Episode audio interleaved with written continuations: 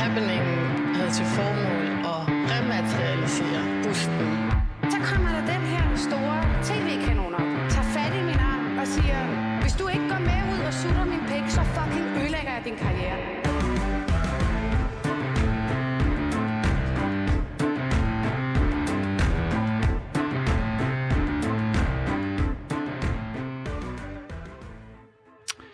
Ja, velkommen til Baby og Boomer. Mit navn det er David Træs. Jeg er 54 år. Mit navn er Phyllis Jassar, jeg er 30 år. Ja, og øh, jeg står øh, selvfølgelig ved øh, værtsplads nummer 1, Phyllis. Mhm. Hvorfor gør jeg det? Fordi du er så pisse dygtig, David. Som man siger i radio. Du er altså, så pisse dygtig. Fordi jeg er ældst. Ja, altså vi kan jo køre det lidt som, at på et tidspunkt skal jeg ind og overtage mikrofon 1, når jeg ligesom har gjort mig fortjent til det. Ja. Fordi det her program er jo et program, der er født af, at vi har brug for at forstå wokeism, cancelkultur, identitetspolitik. Og øh, til sådan at forklare det, der er det, det er mig. Jeg er jo sådan den, øh, den erfarne, måske også lidt livstrætte, øh, lidt, øh, lidt, lidt selv. tungsindig i forhold til alt det, der sker lige nu. Mm. Øh, fordi nogle gange så bliver det for meget. Okay. Og så er jeg jo den, den friske og sprudlerne og livlige og har ligesom øh, fingeren på pulsen i forhold til de her nye strømninger, som vi alle sammen mere eller mindre bliver virvlet ind i. Og øh, men jeg synes, vi skal starte et lidt andet sted, mm-hmm. nemlig øh, hvordan vores lille synergi havde sin start. Kan Ja. du huske det? Det kan jeg godt. Det kan jeg godt, fordi øh, i, i oktober måned sidste år, oktober måned 2020, der blev jeg kaldt ind til Det er at være... 21, du skal ikke 21, undskyld. Øh, øh, Senil, gammel og forvirret David oktober måned 21, 2021, der bliver jeg kaldt ind, skal lave nogle programmer på Radio Loud af, af programdirektør Simon Andersen. Øh, og det reagerer du øh, helt vanvittigt øh, vredt over, øh, Phyllis. Typisk en, en lidt yngre kvinde, øh, som ikke rigtig kan tåle, at, øh, at, at for en gang skyld var der en, øh, en, en hvid midaldrende mand, øh, der fik mulighed for at stå ved mikrofon 1. Eller som vi kalder godt gammeldags nepotisme. Ja, det kaldte du det. Men derfor så, øh, da du sådan reagerer meget, meget voldsomt på Twitter, Ja. de unges foretrukne medier sammen med Instagram, så, øh, så lægger jeg mærke til det. Du, du er vred, du er ophidset, du, du er rasende, ikke? Øh, og, og, og jeg tænker, jeg tænker, øh, jeg tænker, kom nu, hvad med at tage hende ind i studiet? Mm. Hvad med at høre hende? Fordi så kan jeg en gang for alle sætte hende på plads. Mm. Og så kan hun lære det. Øh, det var min, øh, sådan, sådan er tanken jo tit, når man inviterer nogen ind, der kritiserer en. Lad os høre, hvad, hvad hun har at sige, tænker man. Men kan du huske, hvad jeg skrev? Fordi jeg lavet mange forskellige tweet, fordi jeg var jo så hamdierne vred. Og øh, en af dem var, øh, jeg tror, det handlede om, glæder mig sart sus med til den dag, mine sprøde journalistvenner bliver så magtfulde, at de hyrer mig ind som vikar på deres arbejdsplads. Ingen efteruddannelse til mig. Tihi, 31 års kammerateri må være nok. Too blessed to be stressed. Am I right? Ja, det skrev du. Du skrev du, og du, der, der, var en, ja, der var så mange, så jeg ikke længere kan huske dem alle sammen.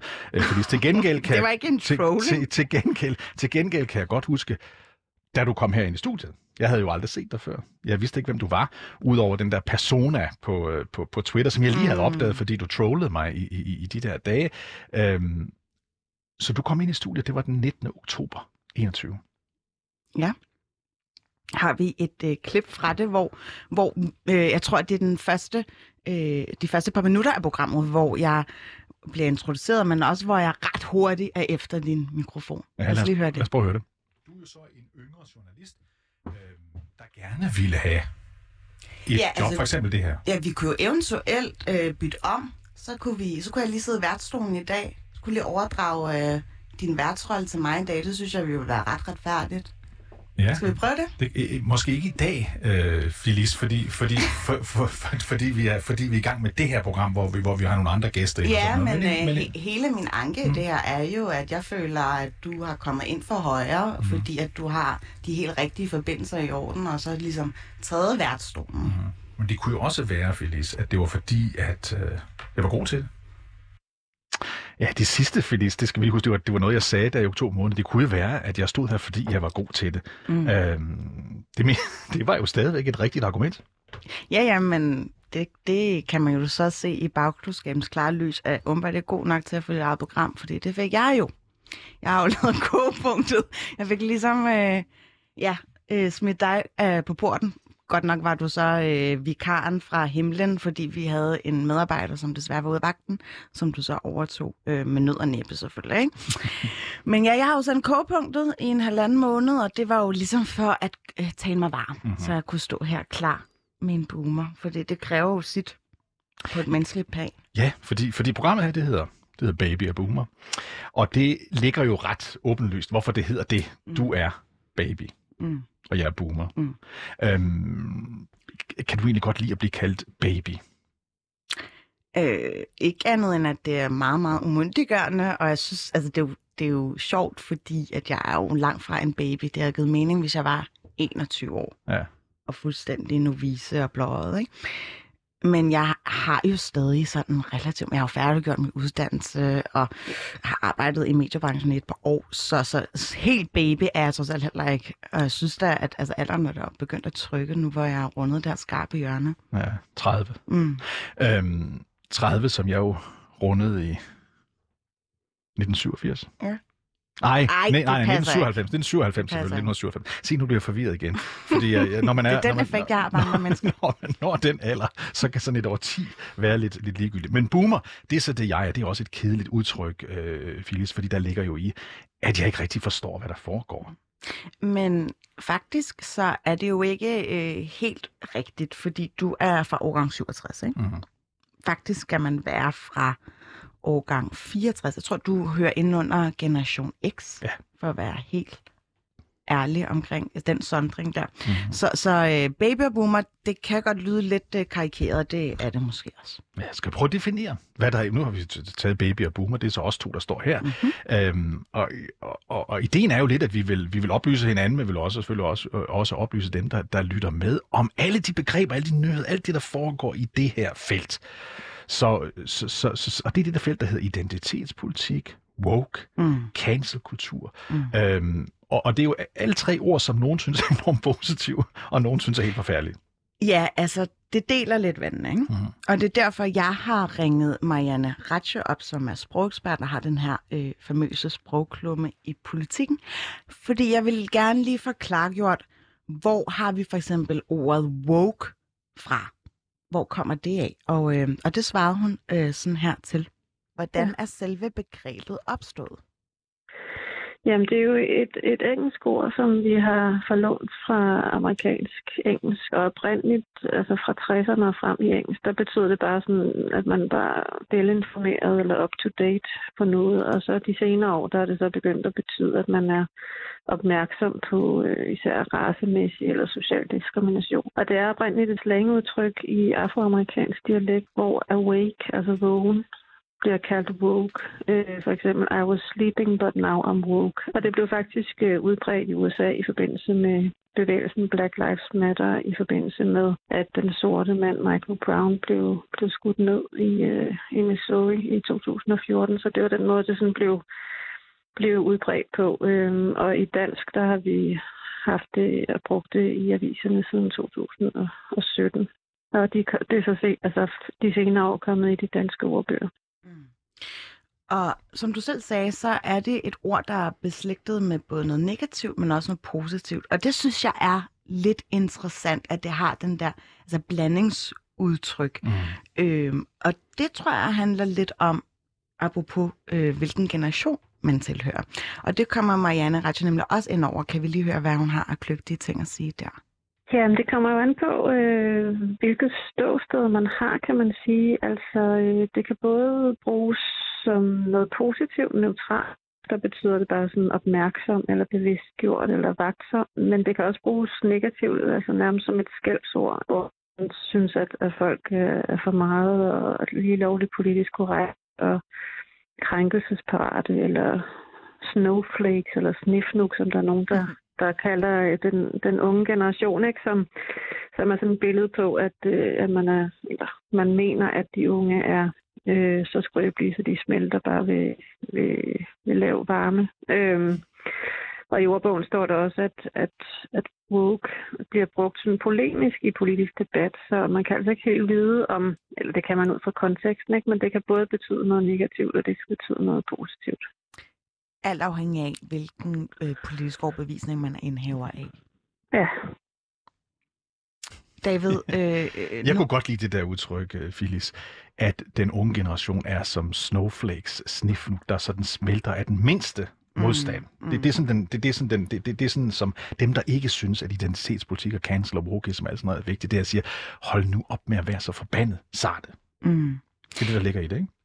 Og med, jo, altså med det i mente, så tror jeg bare, at vi i den yngre generation er rundet af, at den ældre bare ikke rigtig har kunne formå at skabe et mere ligeværdigt samfund. Og det er derfor, vi, vi prøver ligesom at tage de kampe, som I ikke kunne finde ud af at tage. Som vi ikke kunne finde ud af at tage. ja.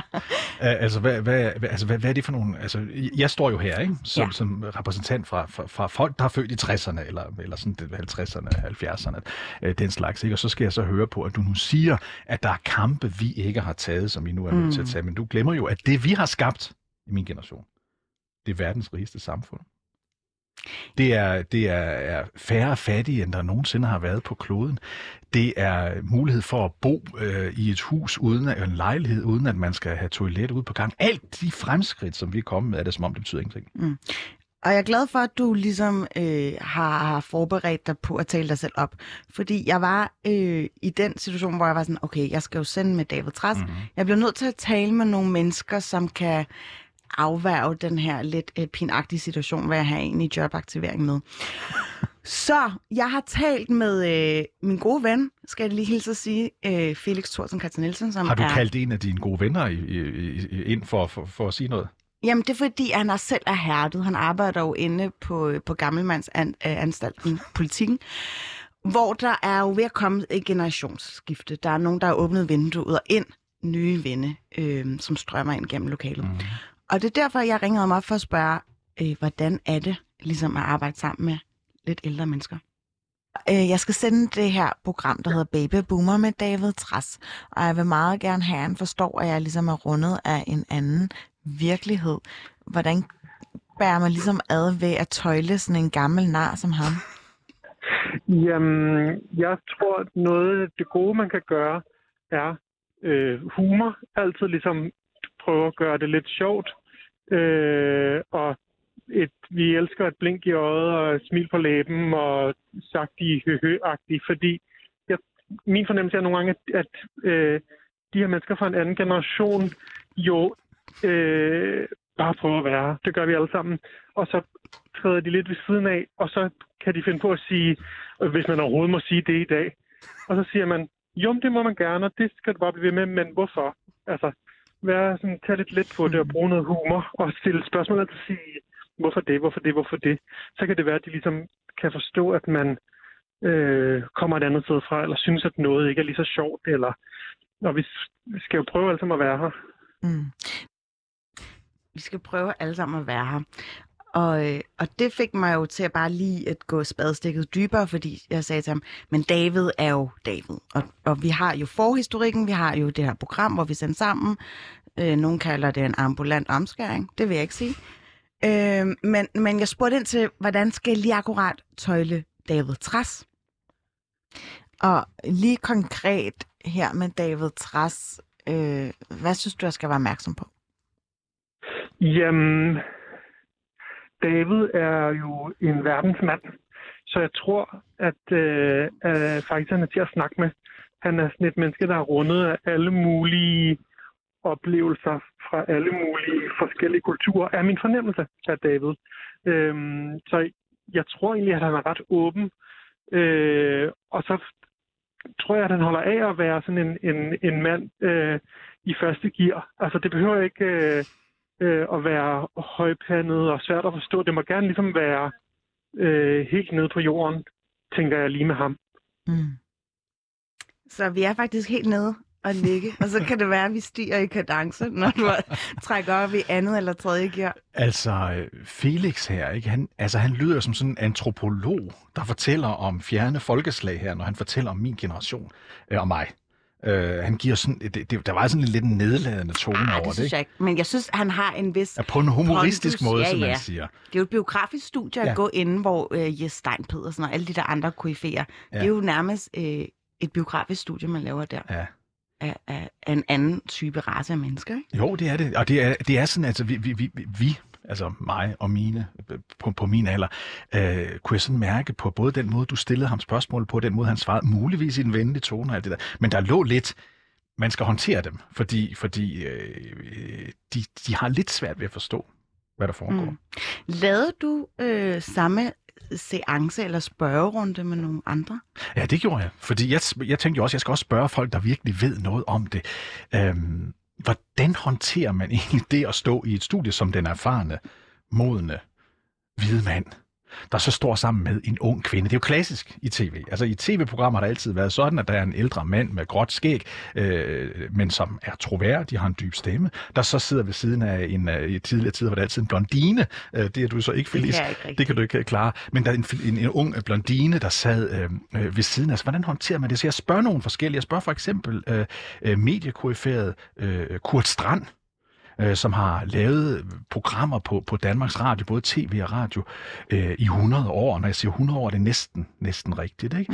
Mm. Øh, Kurt Strand har været med, siden der var Er monopol. det derfor, han aldrig smiler? Jeg ved, det er meget alvors. Det, det er meget alvorstungt. Så jeg spørger okay. simpelthen Kurt, om han vil lade sig interviewe om, hvordan jeg håndterer sådan en som dig. Øh, men det vil Kurt ikke. Fordi Kurt han siger, jeg ved ikke, hvem Felicia Sara er. Øh, Jeg kender hende ikke. Hun, hun er ukendt for mig. Han sagde ikke, hun, at du var luft. Du er ikke sådan, du er ikke sådan sagt, men han Nej. Nej. ved simpelthen ikke, hvem du er. Så derfor synes han ikke, at det er passende, at han skal give, give, give gode råd. Så det var det, jeg fik ud af at tale med, med, med, med Kurt Strand, mm. Øh, Men han, han arbejder jo ikke længere i mediebranchen. Så Ja. det er svært at være surført med, hvem der Det er, er det, magtfuld, det er det. Og, og jeg tænker, vi kan godt tillade os at sige, at det, det var ikke lang tid, før han godt ved, hvem Felicia Sejr er. Det håber jeg. Ja, det vil jeg sige. Det vil jeg sige. Men, men lige her i starten gjorde han det altså ikke. Så spurgte jeg til gengæld også en, som du kender godt. Fordi Åh, øh, da, du skulle have, da du skulle have programmet Kogepunkter, som jeg synes var en virkelig fremragende titel til et program med dig, øh, fordi du har det med at hisse dig meget hurtigt op, så det er jo kogepunkter er et godt, er et godt øh, udtryk. Ikke? Og en af dine allerførste, hvis den allerførste gæst, du overhovedet tager inde, det er ingen ringere end Pia Kærsgaard, stifteren af Dansk Folkeparti, KFA i dansk politik, første kvindelige formand for Plus Folketinget 100 år, måske. plus 100 år. Ja, hun har virkelig været med i lang tid. Ikke?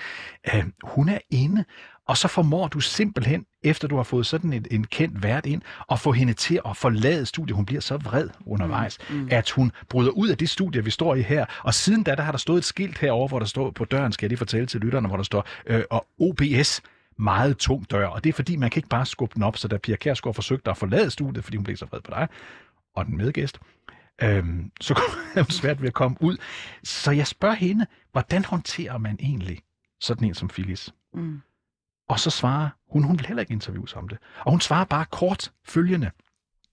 Øh, følgende korte svar sender hun til mig på en sms. Øh, hende må du selv håndtere. Mm. Det, så, så hun, hun, hun, Så du har allerede øvet dig i, hvordan du skal åbne døren, eller hvad? Jeg har øvet mig, i, da jeg kom ud. Jeg har sparket den der dør op. Men, men, men pointen er, po- po- pointen er altså, pointen er altså at, øh, at øh, hverken Kurt Strand eller Pia Kærsgaard havde gode råd til mig. Den ene fordi, at han ikke vidste, hvem du var. Den anden fordi, hun godt vidste, hvem du mm, var. Og tænkte, det må du skulle håndtere selv. Så det må jeg på en eller anden måde prøve at, øh, at håndtere selv. Må jeg ikke lige øh, bringe din opmærksomhed ind på en af min generations store øh, danske forfattere, nemlig Søren Ulrik Thomsen? Åh oh, nej. Altså, jeg, jeg var lidt bange for, at du igen skulle sammenligne dig selv med, med, med Tine Bryl, som jo, hvor jeg er sådan, altså, man bliver jo nødt til at vogte ved de dødes grav. Altså, man kan jo ikke bare, øh, der, de har jo også krav på et eftermæle. Ja, det, det har de, det har de.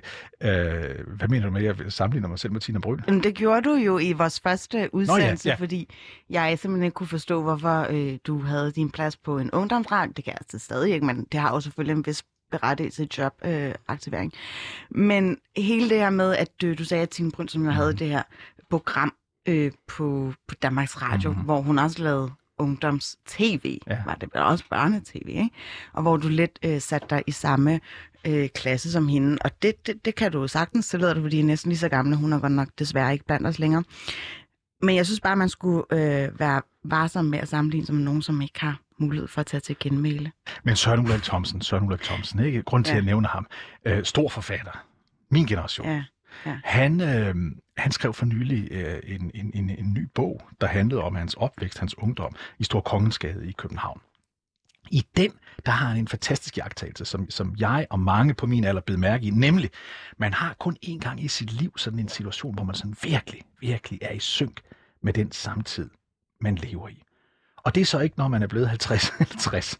Det er, når man er i 20'erne og 30'erne. Der forstår man alting, sagde han så. Og lige siden, der ærger man sig over, at man ikke længere er 20 og 30, siger Søren Ulrik Thomsen. Mm. Men jeg har det ikke sådan.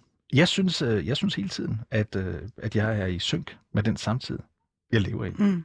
Men til gengæld så har du i hvert fald lige demonstreret mansplaining øh, i højeste potens. Øh, det ved jeg ikke, hvor synk er i, i tidsånden, men det er jo noget, som du måske kommer til at aflære dig selv undervejs i den her proces.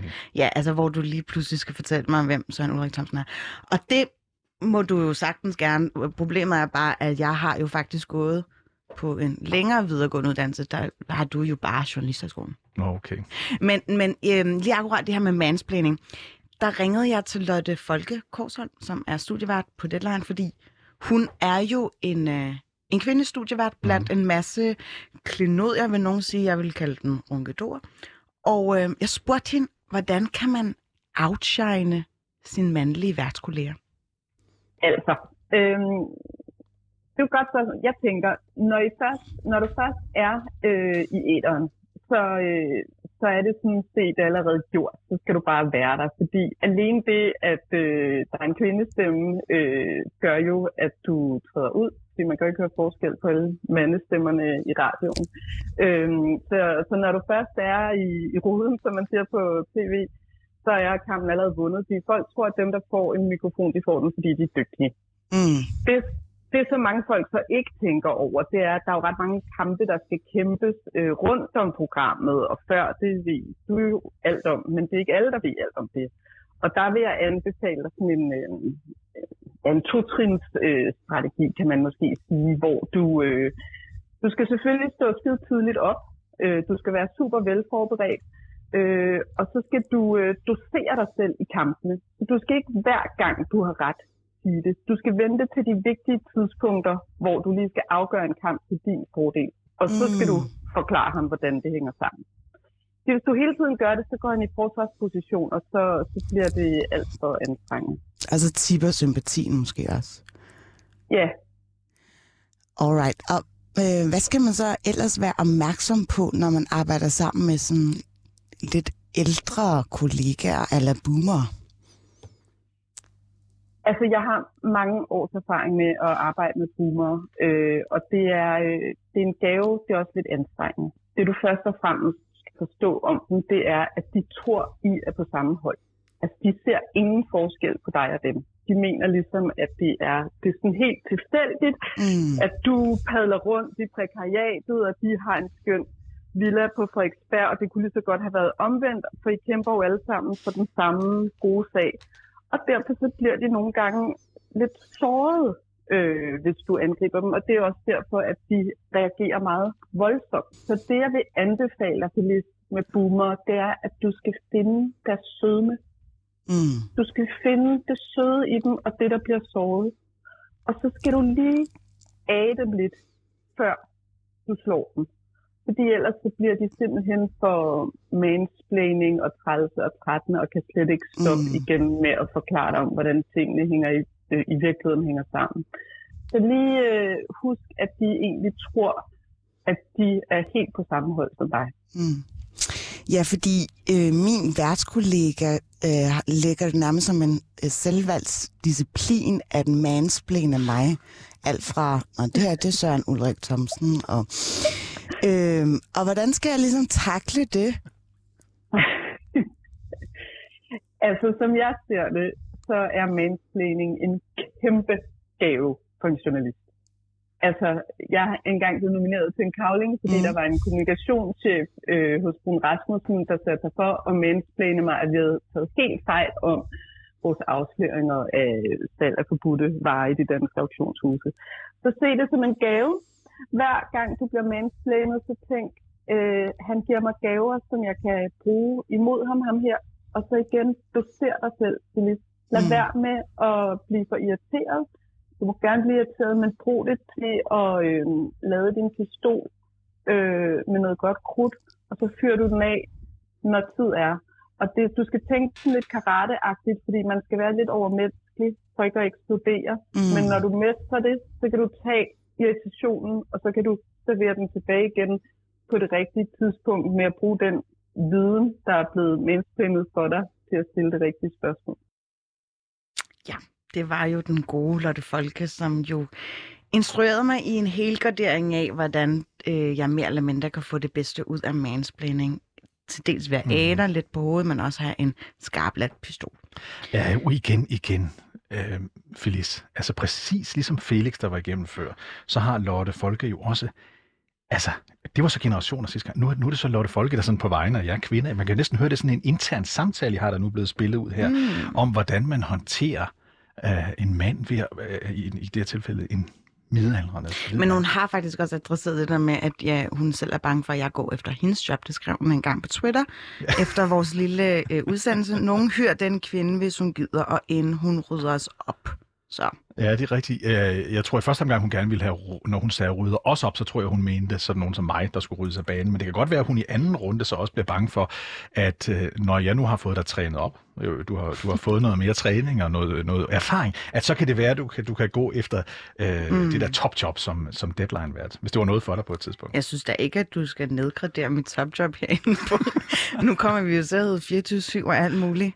Så øh, prominent vært, siger jeg ude i byen. Ja. Øhm, David, kan du lige afspille en skiller, hvis du kan finde ud af det?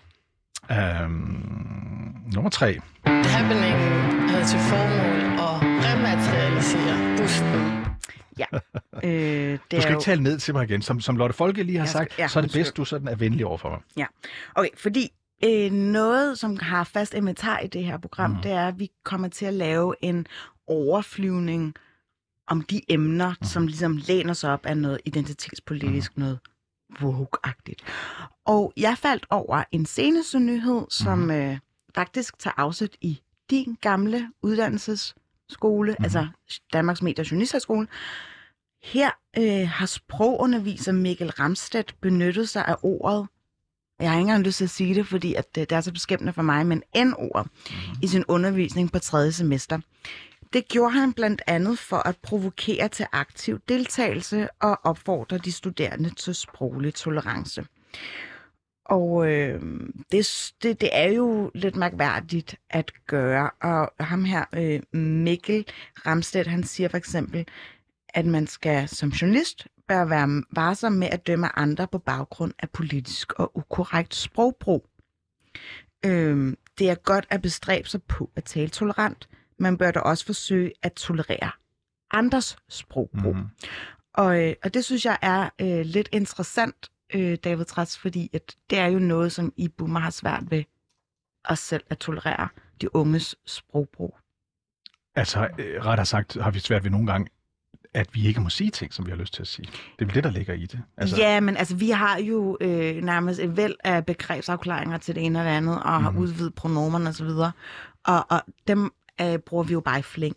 Og, og jeg synes, det er interessant det der med, at du siger, at, I er bange for at træde ved siden af at blive cancelled, Mhm. og ham her, Mikkel, han siger, at vi skal kunne rumme øh, det her med, øh, når en kilde ligesom har et politiseret sprogbrug.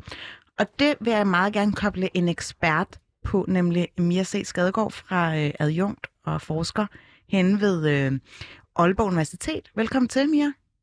Tak skal du have.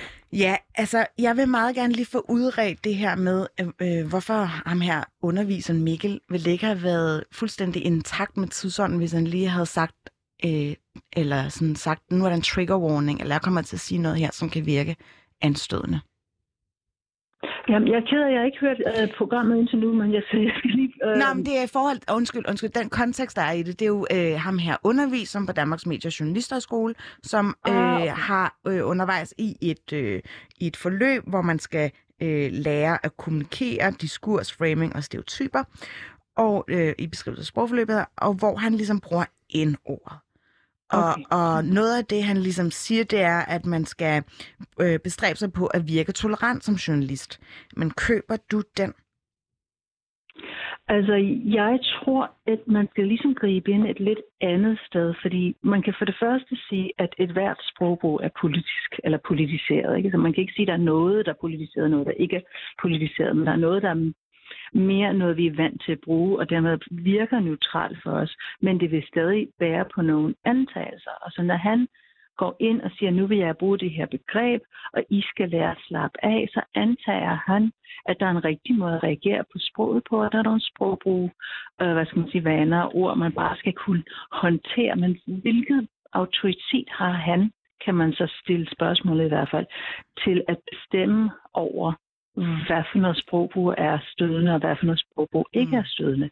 Så man er ligesom også nødt til at nogle gange stoppe op og sige, okay, men hvad er præmisserne for, at han taler, som han gør, og han antager, at han har en berettigelse til at gøre, som han gør.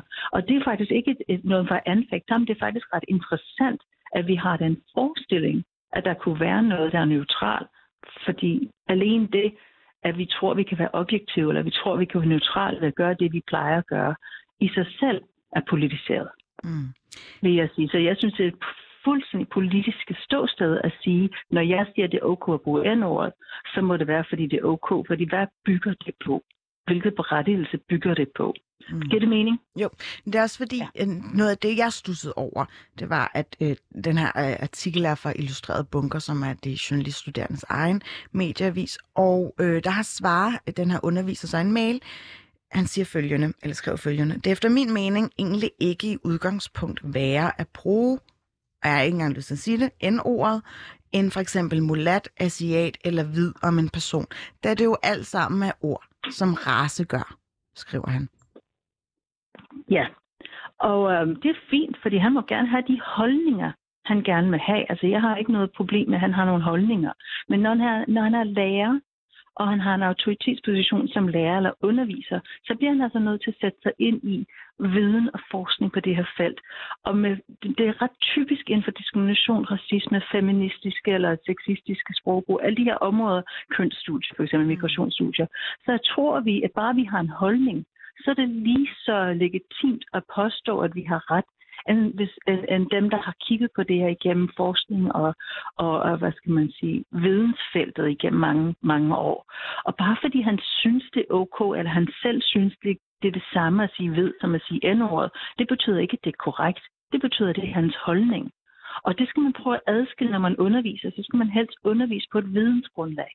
Mm. Så han tager fejl, hvis man skal tage det fra et vidensperspektiv, de er ikke lige. Men det er ikke det samme som, altså at sige ved er ikke det samme som at sige n-ordet. Ja, de er begge begreber, der racialiserer.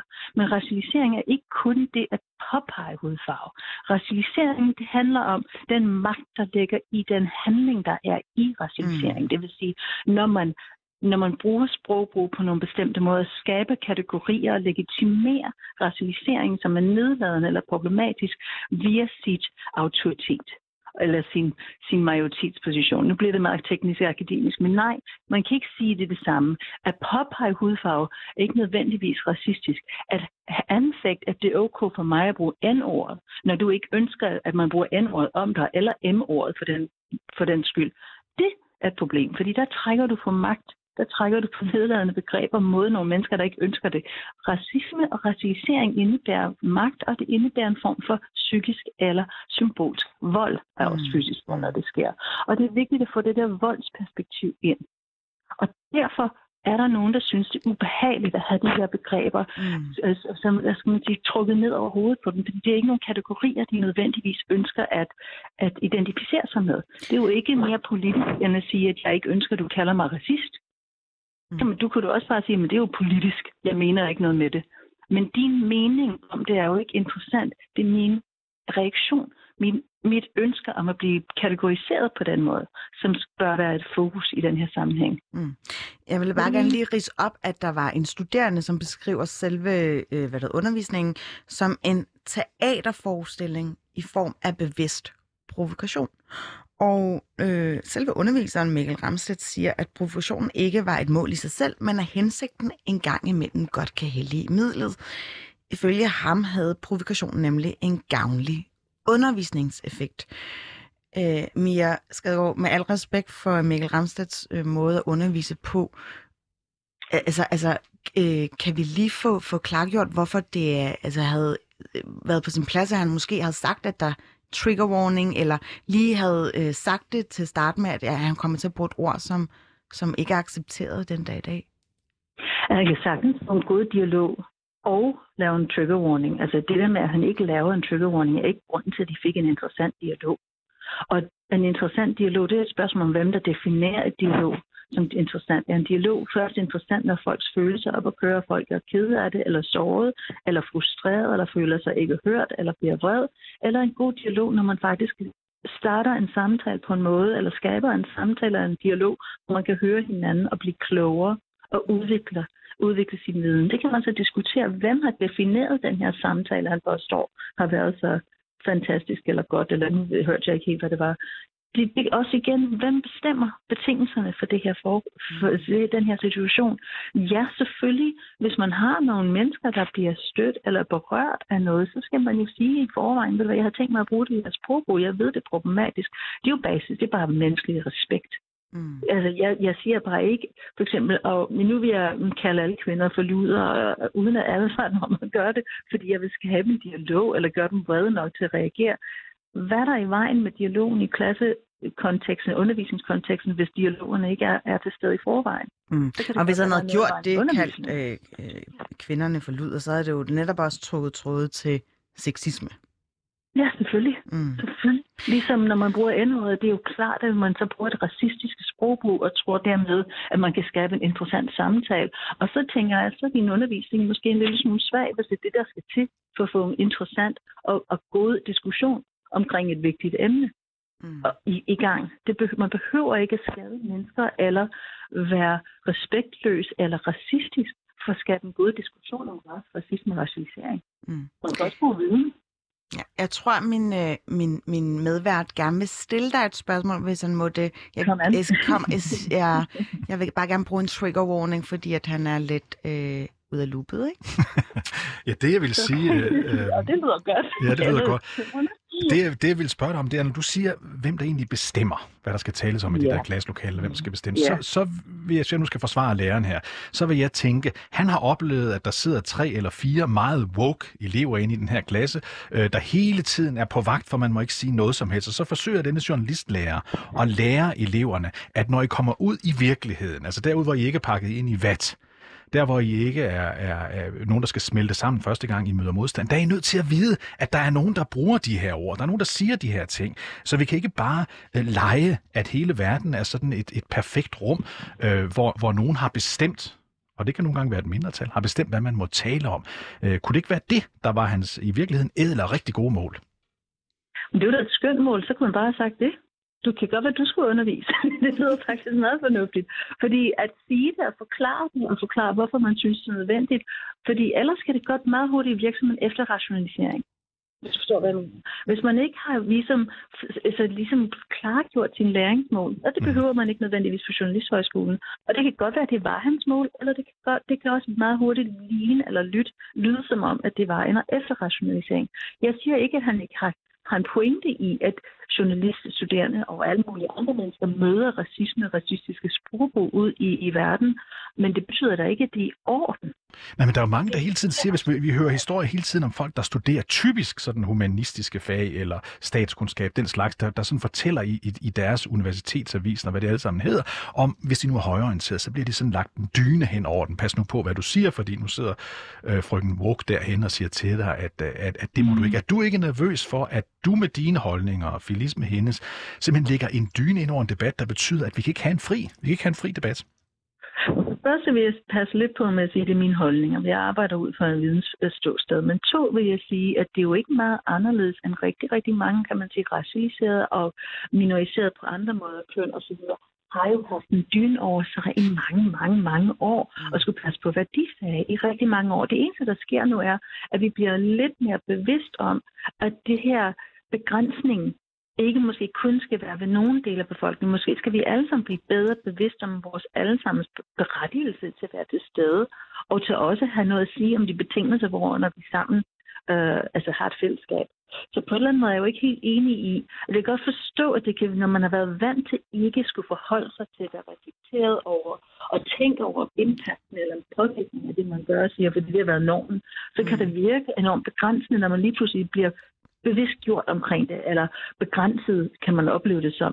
Men i virkeligheden, hvad er det, der sker? Der bliver gjort opmærksom på, at der er nogle vaner og nogle normer, der faktisk har været problematisk for mange af os. Mm. 50 procent af befolkningen, hvis du tager kvinderne, og i hvert fald 10-12 procent af befolkningen, hvis du tager bare det helt altså almindelige, altså seksuelt minoriserede osv. De her grupper i samfundet igennem mange, mange år, hundredvis af år, har været nødt til at være begrænset i deres sprogbrug, hvad de har sagt, hvornår de har sagt fra. Der har været, der har været lagt en form for kontrol over, hvad man turde sige, før man bliver smidt ud af selskabet. Helt fordi man er allerede marginaliseret. Og nu sker der det, at den majoriserede del af befolkningen, den der ikke har været vant til at skulle tænke over konsekvenserne af, at de har været den dominerende, eller den majoriserede, eller den normaliserede del af befolkningen.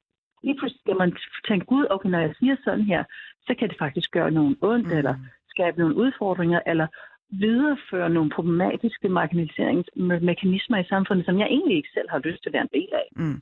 Og det er egentlig meget øh, dejligt illustrativt for, for den position, som øh, David Træs afsted kommer fra, eller taler ud fra, fordi mm. han er jo om noget en, en herre, som er gået ind til verden om, at alting kredsede sig om ham, ikke?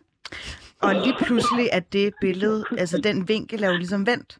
Så, så det gør jo lidt ondt lige pludselig ikke at være i scenet for alle øh, diskussioner og, og Eller ens bare anskuelser. at forholde sig anderledes til det, man har været vant til. Hvis man ikke har lært fra barns ben af, at man faktisk skal være opmærksom eller hensynsfuld eller forsigtig, simpelthen forsigtig. Fordi, fordi der er jo, um, det, det kan være farligt at være uforsigtig i den position, man er født ind i, uden nogen valg eller beslutning selv. Altså, det gør en forskel, mm. hvis man lige pludselig skal begynde at tænke nyt på noget, som har været helt normalt igennem hele ens liv. Og det er også derfor, vi ser en meget, meget voldsom reaktion hos nogen. De er simpelthen ikke vant til de begrænsninger, rigtig mange andre, måske majoriseret i hvert fald, hvis man kigger på antalsmæssigt, rigtig mange mennesker har været vant til at skulle leve med. Og det har været deres norm mm. i rigtig lang tid. Mm. Så, og, og ja, det her, al det begyndelse er jo svær. Ja, al begyndelse ja. er svær. Og det er en proces. Mm. Ja, altså nu ved jeg jo ikke, øh, altså om, om, jeg synes ikke, at David som sådan er særlig sendrægtig i sin udvikling, men, men det er jo også altså, noget, som tager tid. Ikke?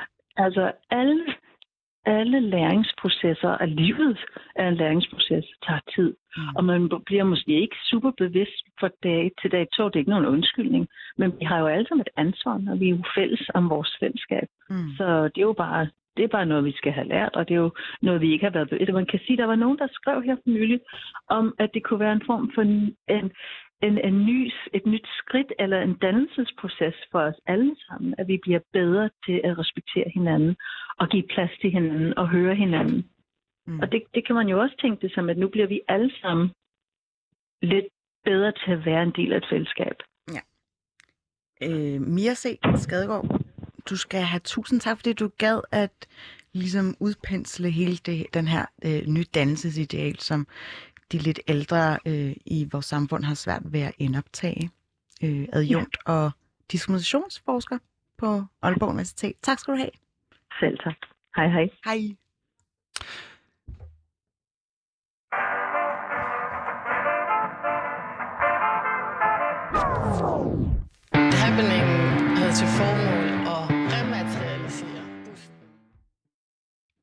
Du kommer Ja. til at trykke på den forkerte Ja, knap. selvfølgelig gør kom jeg til at trykke på den forkerte knap. Øhm, ved du hvad, jeg, du sagde noget klogt øh, midt under øh, det her interview, som jeg bed mærke i. Du sagde, at øh, det her det er en proces. Det er sådan en proces, hvor man skal lære, og det fik mig til at tænke på noget, som jeg egentlig også synes er klogt. Øh, inden jeg nu har sagt det, jeg fortælle dig, det er klogt, det jeg nu siger. Nemlig, hvordan det var for en proces, som mange i min generation, inklusive mig selv, er gået igennem. Jeg gik i 10 år i folkeskolen og et år i gymnasiet, før jeg som 17-årig første gang nogensinde talte med en person, der havde en anden hudfarve end mig selv. Det er jo ikke sådan, jeg aldrig så nogen. Det gjorde man jo rundt omkring. Men første gang, der er en mørk, faktisk sort fyr, som, som var adoptivbarn. Han hed Martin, men adoptiv, adopteret mm. fra Nigeria. Det er, da jeg kommer til at gå i 2G. Det er første gang nogensinde, at jeg er i et, i et rum i et, sammen med en, der har en anden hudfarve. Jeg skal på journalisthøjskolen. Der er jeg altså i midten af 20'erne. Før jeg første gang nogensinde møder en mand, der siger til mig, at han er homoseksuel. Det er jo ikke sådan, at jeg ikke har mødt nogen igen før, men en, der vil stå ved det. Og jeg skal være i slutningen af 20'erne, da jeg er journalist på Jyllandsposten, før jeg første gang nogensinde sidder ned og har en samtale med en person, der er muslim. Det er helt vildt, men det er ikke unikt, fordi sådan var øh, Mm. verden dengang. Mm. Så når du, nu, så når du nu siger, at Mia taler om den der proces, så synes jeg, det er interessant, men det er jo ikke det samme, det er lige det, jeg vil sige. Det er jo ikke det samme som, at vi skal gå helt hen og sige, nu skal vi tage så meget hensyn, at vi, skal, øh, vi nærmest ingenting kan sige.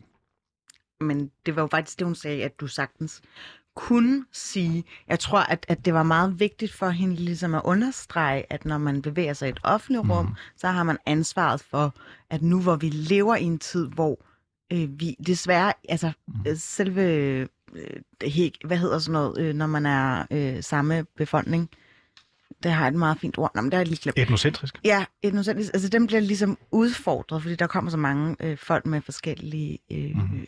etnicitetsbaggrunde, ikke? Så, så det synes jeg godt, at man kan, kan ruske lidt op i og sige, Nå, nu, nu prøver jeg ligesom at indoptage dig. Så du er netop ikke stå og ude på sidelinjen Mhm. og er marginaliseret.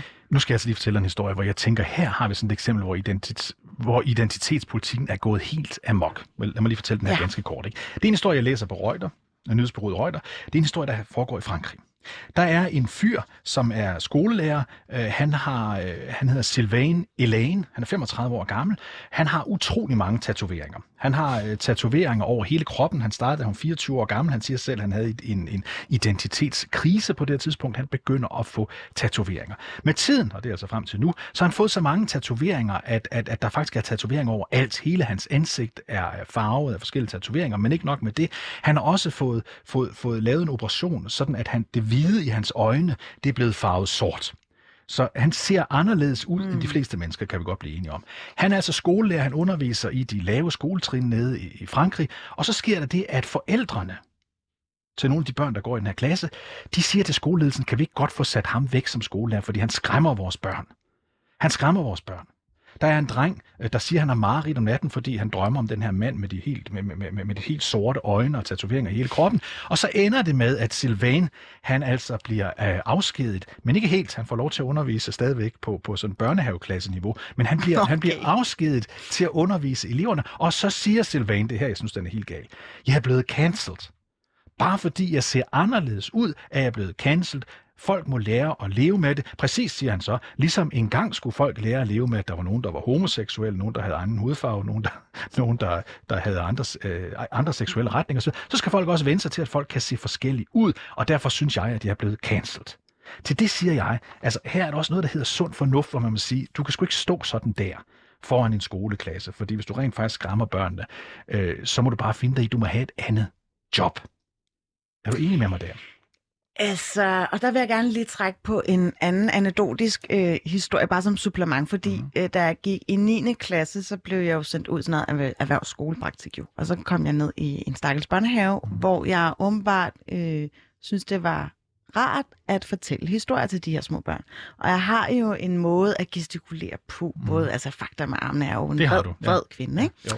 på det tidspunkt pige. Og så har jeg jo jeg er med nogle ret store øjne, så hver gang jeg åbnede øjnene, så blev børnene helt vildt bange. Ja.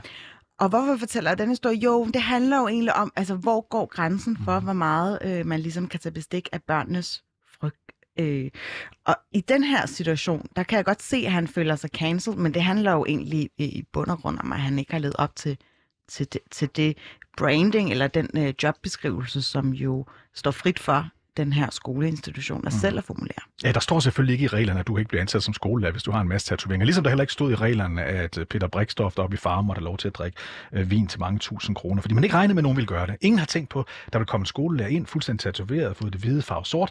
Øh, han føler sig cancelled. Det er sådan, og, og, og det grund til, at jeg, jeg, jeg deler den her historie, det er fordi, at den faktisk bliver delt af mennesker i Black Lives Matter-bevægelsen, der synes, det er rigtigt. Altså, at han er blevet cancelled. Altså, at det er synd for ham, at han ikke mm. må være der. Men det, det, altså jeg kan godt forstå resonemanget ved, Mm. at han, men jeg vil ikke bruge cancel som sådan. Han er jo, øh, øh, hvem er han blevet cancel? Cancel er også bare noget, vi begynder at bruge i flæng, fordi det er folkedomstolen, Mm. der dømmer nogen ud. Nej, her er det jo meget partikulært i selve i en, i en skoleklasse, hvor børnene har følt sig ikke særlig øh, omfavnet eller tryg ved situationen. Vi skal lige have lidt musik her til sidst, øh, Phyllis. Det er fordi, at, øh, at øh, det der begreb stay woke, altså at være woke, mm. fik vi jo forklaret lidt tidligere, at det var sådan noget forholdsvis nyt, der var sket i forbindelse med Black Lives Matter-bevægelsen i USA. Men den er gammel, som alting er alting gammel. Den er faktisk helt tilbage til 1938. Der er der en sanger, altså en blues-sanger, der hedder Let Belly. Og han øh, synger en sang om en stor sag, der var på det tidspunkt, hvor en række unge sorte mænd var blevet anklaget for at have voldtaget to øh, hvide kvinder nede i delstaten Alabama, sådan en, en hård øh, sydstat i USA. Øhm, de havde gjort det, men de blev anklaget for det. I den forbindelse, der siger, der siger Led Belly øh, i forbindelse med den her sang, at det er vigtigt, det er vigtigt, at børnene, alle de unge sorte mænd og kvinder, de forstår, at de skal stay woke, de skal være vågne hele tiden. Lad os bare lige høre en lille smule af, af Led Bellys uh, sang her fra 1938.